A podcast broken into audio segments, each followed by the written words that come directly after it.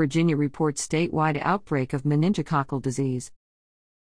A statewide outbreak of meningococcal disease has infected 27 people since June 2022 and killed five of them, and Virginia Department of Health officials have declared a statewide outbreak of the disease.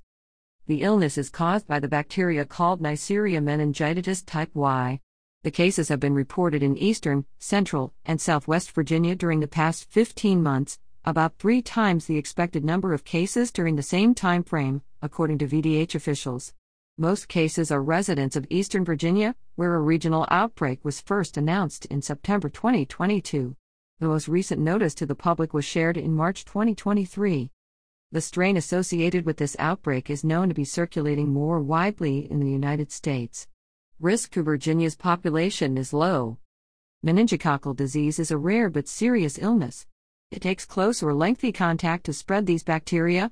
The bacteria spread from person to person through the exchange of respiratory and throat secretions, for example, kissing, coughing, or sneezing directly into the face of others, or sharing cups, water bottles, eating utensils, and cigarettes. In general, and while this outbreak continues, VDH recommends don't share personal items, for example, vapes, lipsticks, toothbrushes. Practice good hand hygiene. Avoid close contact with people who are sick. Do not delay seeking care if you experience symptoms of meningococcal disease. Ensure adolescents and teenagers receive the meningococcal conjugate vaccine, MenACWY, on schedule at 11 or 12 years of age and then a booster dose at 15 to 16 years of age. Speak to your healthcare provider if you are at increased risk for meningococcal disease to ensure you are up to date on the MenACWY vaccine. The bacterium can be commonly found in the nose and throat of people without causing disease.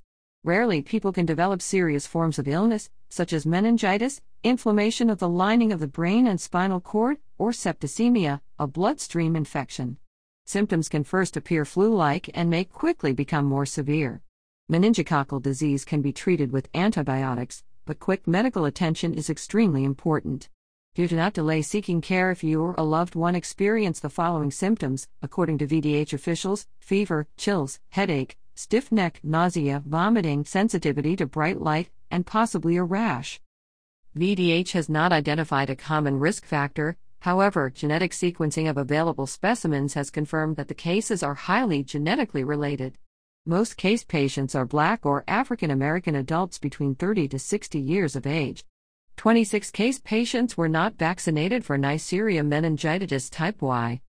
The meningococcal conjugate vaccine, MenACWY, can provide protection against Neisseria meningitidis type Y. VDH officials encourage parents and healthcare providers to make sure that children receive all recommended vaccines.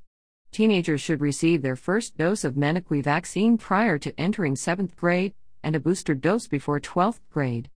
If you are a part of a group that is at increased risk for meningococcal disease, including people living with HIV, those whose spleen is damaged or removed, people with sickle cell disease, anyone with a rare immune condition called complement deficiency, or anyone taking a type of drug called a complement inhibitor, you should talk to your healthcare provider to make sure you are up to date on the MenACWY vaccine.